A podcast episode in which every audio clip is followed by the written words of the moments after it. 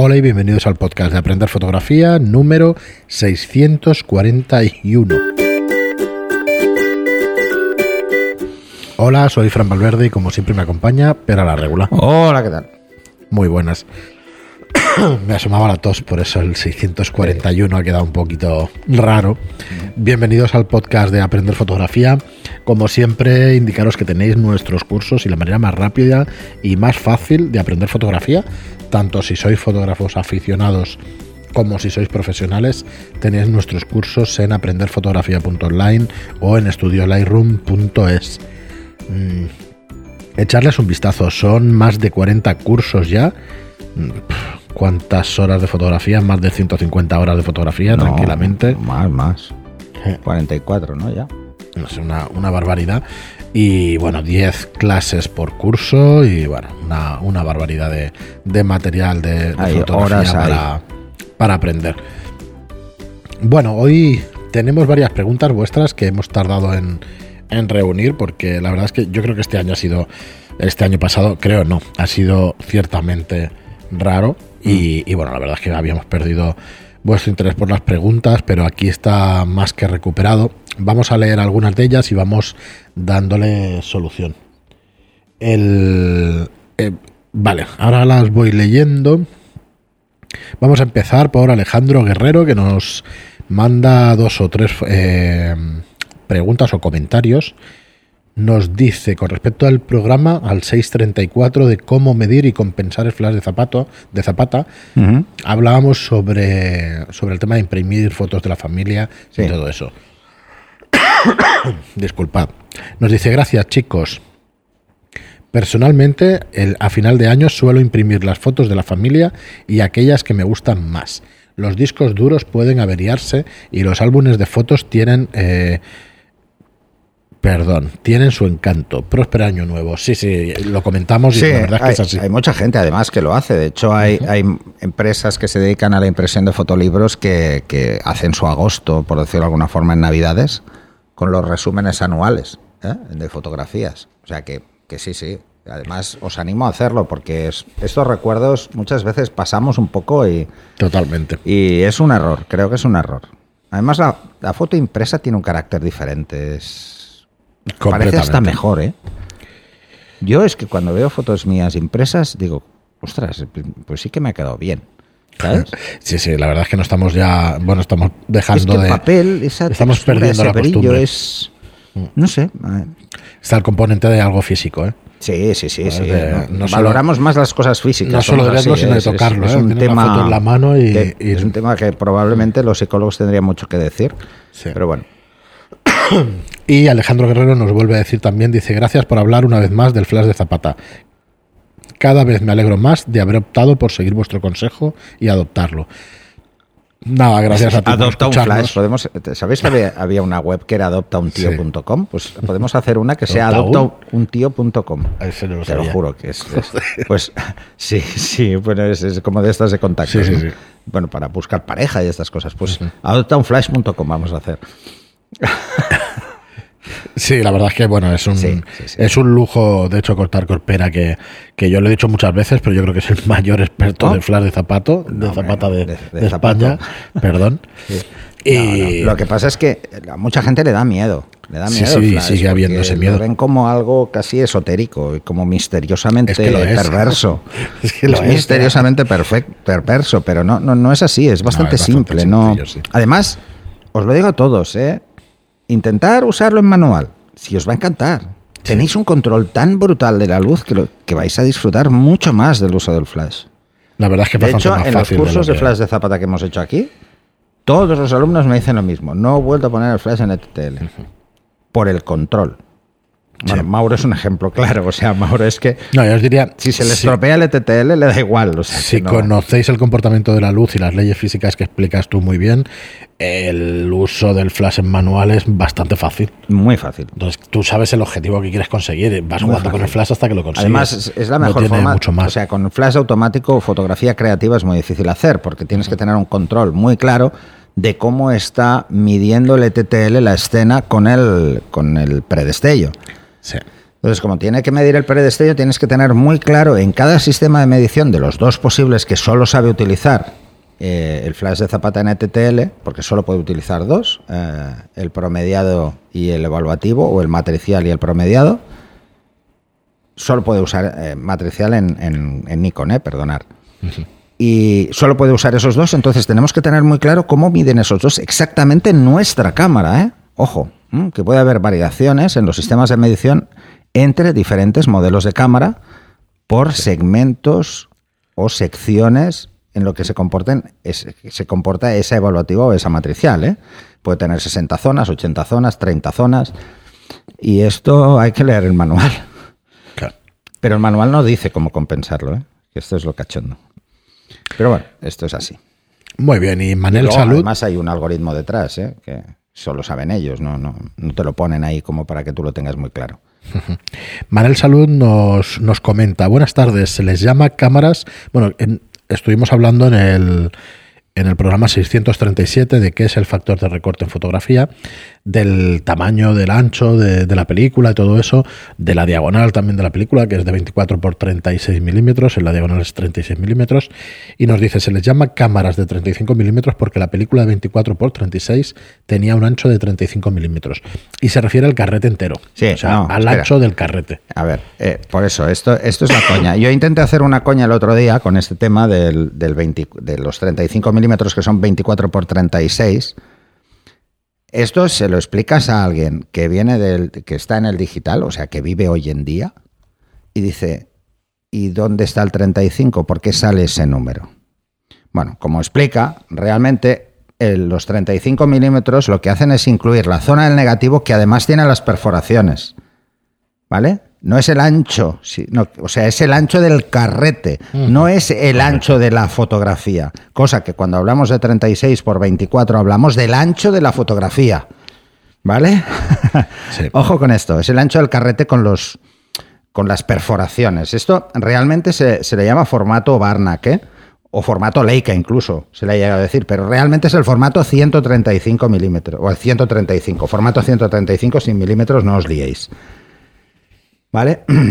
Y nació en los años 20 del siglo pasado, o sea, tiene 100 años y lo seguimos usando. Pero sí, sí, evidentemente, pero un poco para que se entienda, ¿eh? cuando habla del ancho, habla del ancho con, con las perforaciones de arrastre, ¿eh? de carga. Vale, vale. Muy bien, pues eh, Javier, con respecto también al mismo programa, al 637 de del factor de recorte en una fotografía, nos dice, hola Pera, como siempre una clase magistral. Una duda, me quedé con el concepto en otro podcast anterior de que a la eh, de la apertura del diafragma del objetivo, si no era en una full frame, habría que aplicarle un factor de recorte igual que a la distancia focal. Yo no sé si acabo de entender esto. No, bueno, esto es simplemente para intentar compensar la diferencia que hay de profundidad de campo. Nada más. Dice, suele ser un paso, y un paso y medio, más o menos. O sea, eh, ¿qué pasa? Que entonces si lo que haces es abrir un paso y medio o dos pasos más eh, porque tu sensor es más pequeño para obtener la misma profundidad de campo, ¿vale? Por ejemplo, eh, estás trabajando en, una cámara full frame, estás trabajando a 2.8 y tú quieres tener la misma que 2.8, ¿vale? Ojo a, mayor distancia para tener el mismo encuadre o a la misma distancia y quieres restar esa, o sea, tener más profundidad porque la pierdes, porque realmente tu ángulo es menor, la distancia focal no es, bueno, es la misma, pero bueno, todas estas historias que expliqué en el otro podcast, hablábamos de que tendrías que abrir al menos un paso, ¿no? Pues si disparas a 2.8, pues tendrías que disparar con, una de, con factor de recorte pues a F2. Vale, pero ¿qué pasa entonces? Si disparas a F2, tienes que multiplicar por 2 la obturación, que no afecta a la profundidad de campo. Sí, ese era el ejercicio para obtener la misma. ¿eh? Por eso decimos que una cámara mm, de formato completo o full frame tiene menor profundidad de campo a igual focal distancia. Nos dice, ¿es físicamente así o una forma de hablar para entender lo que has explicado de que para obtener el mismo encuadre te tienes que alejar y que eso es lo que más afecta a la profundidad de campo? Claro, es que cuanto más te alejes, más afecta. A ver, si lo que haces es alejarte, a igual encuadre, necesitas tener una apertura mayor, mucho mayor. ¿eh? Me explico. O sea, si yo tengo un motivo a un metro y me tengo que alejar a un metro sesenta para obtener el, mismo encuadre, suponiendo que sea eso, ¿eh? pero no es así, ¿eh? Pero es para que quede claro. ¿eh? ¿eh? vamos a ponerlo más fácil. Lo hago a un metro, pues me tengo que ir a dos metros para hacer la misma foto. ¿Qué ha pasado aquí? He incrementado la profundidad de campo de forma extrema, porque lo que más afecta es la distancia al motivo. ¿Vale? Ese es el problema. Le tendría que aplicar, pues lo que estaría haciendo es, en vez de estar trabajando con un 50, es como si estuviera trabajando con un 85. Pero tampoco, porque sigue siendo un 50. Por lo que el desenfoque va a ser del 50, no va a ser del 85. Porque me he ido más lejos. ¿Mm? A ver, evidentemente es física, ¿eh? Eh, no es un tema solo de, de decir, bueno, es que vamos a complicarnos la vida. No, es que cambiamos las condiciones. Un 50 milímetros es un 50 milímetros en cualquier cámara. Y se va a comportar como un 50 milímetros en cualquier cámara, salvo por el ángulo. Lo que cambia es el ángulo, es lo único. Si tiene factor de recorte la cámara, el ángulo es, es más estrecho. Ya está, nada más. ¿eh? Eso es el recorte. Ahora, las propiedades del 50 son las mismas. Si yo lo que quiero hacer es la misma foto con un 50 que tiene recorte, con lo, como lo haría con un 50 que no lo tiene, que es full frame, pues me tengo que alejar. Si me alejo tengo dos problemas. Una, el desenfoque del fondo es menor, o sea, el, el bokeh es menor, porque estoy alejándome, y la profundidad de campo es mayor, con lo que no conseguiré nunca el mismo efecto a igual encuadre y compensarlo, entre comillas, lo máximo que podemos hacer es abrir el diafragma para compensar esa pérdida de profundidad de campo, o sea, ampliación de la profundidad de campo para volverla a reducir. Pero ojo, ojo, insisto para que le quede claro a todo el mundo, ¿eh? lo que más afecta a la profundidad de campo es la distancia al motivo, no la apertura. Por eso hay que abrir tanto, porque la apertura apenas se nota. Muy bien, y por último, Eco Bravone, también por el mismo episodio del factor de recorte, nos dice: Buenas noches, estupendo capítulo, como todos los que hacéis. Aunque en este caso, por mi ignorancia, me ha quedado una duda más grande de la que ya tenía. Em, un segundo. Dice: Mi cámara es una Nikon 3500 con el objetivo kit de 1855. Me gustaría tener un fijo, un 50 fijo para retratos y alguna cosilla más. Y ahí viene mi duda. Teniendo en cuenta dicho factor de recorte, ¿sería lo, lo adecuado comprar ese 50 milímetros o tendría que irme a otra óptica? ¿Me sería más útil un 80 milímetros? Como digo, sería para retratos y poco más. Perdonad si os hago repetir explicaciones y muchas gracias por compartir con nosotros. Es, es lo, mismo que he dicho justo antes, ¿no? En, la pregunta anterior. Eh, si yo quiero hacer retratos con un 50 milímetros, eh, ¿Cuál es la ventaja en este caso? Que vas a estar a una distancia relativamente corta para hacer un retrato. Relativamente corta, ¿por qué? Porque como tienes factor de recorte 1,5, pues tu, tu, ángulo de visión es más estrecho y como es más estrecho vas a encuadrar a menor distancia un retrato. Eso tiene una ventaja evidente y tiene un inconveniente evidente. ¿Cuál es la ventaja evidente? Que como estás cerca, tu objetivo puede no necesitar ser tan bueno para transmitir una resolución óptica muy alta, porque estás cerca. Con lo que la resolución óptica de tu objetivo te va a ayudar a tener un retrato de mucha calidad óptica, sin que tu óptica sea buena. Imagínate si es buena, ¿eh? Esa es la ventaja. ¿Cuál es el inconveniente? El inconveniente es que estás muy cerca. Y como estás muy cerca, está jugando en tu contra la, en tu contra la perspectiva. Es decir, las cosas que están cerca se ven proporcionalmente más grandes que las que están lejos, porque estás cerca. Si, estás, si el retrato es un plano muy corto, pues vas a ver una nariz muy grande y unas orejas muy pequeñas. ¿Vale? Si te acercas, porque estás con un 50, pero realmente eh, piensa, la distancia buena, en tu caso, sería la de un 85. ¿Vale? Un 80, un 85. Esa sería la distancia buena. O sea, hacer retratos a distancias muy cortas eh, no es interesante. Evidentemente, para alguien que tiene una full frame y un 50 milímetros, hacer un retrato es peor.